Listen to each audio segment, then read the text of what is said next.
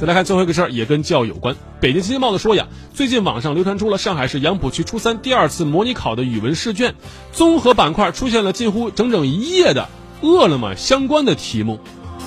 这在网络上引发了广泛讨论。饿了么对此回应说呀，我们没有任何的跟跟这个考试方面专家也没有任何形式的接触，这跟我们没关系。此外，还另外也有地方曝光啊，考试试卷大部分内容都跟华为手机有关。命题老师回忆说呀，这个素材呢是跟央视的公益广告有关，也不存在任何的商业合作。确实，按照常理推断啊，我们觉得考试试卷当中呢，人为植入的广告可能性确实并不大，这个效果呢可能也不好衡量。而且广告法也明文规定了，相关的这个处罚非常的严格，最高可以处罚一百万元。所以说呢，这可能是一起过失的事件。命题人单纯从考察知识的能力来进行命题，但是客观上却已经构成了广告的行为。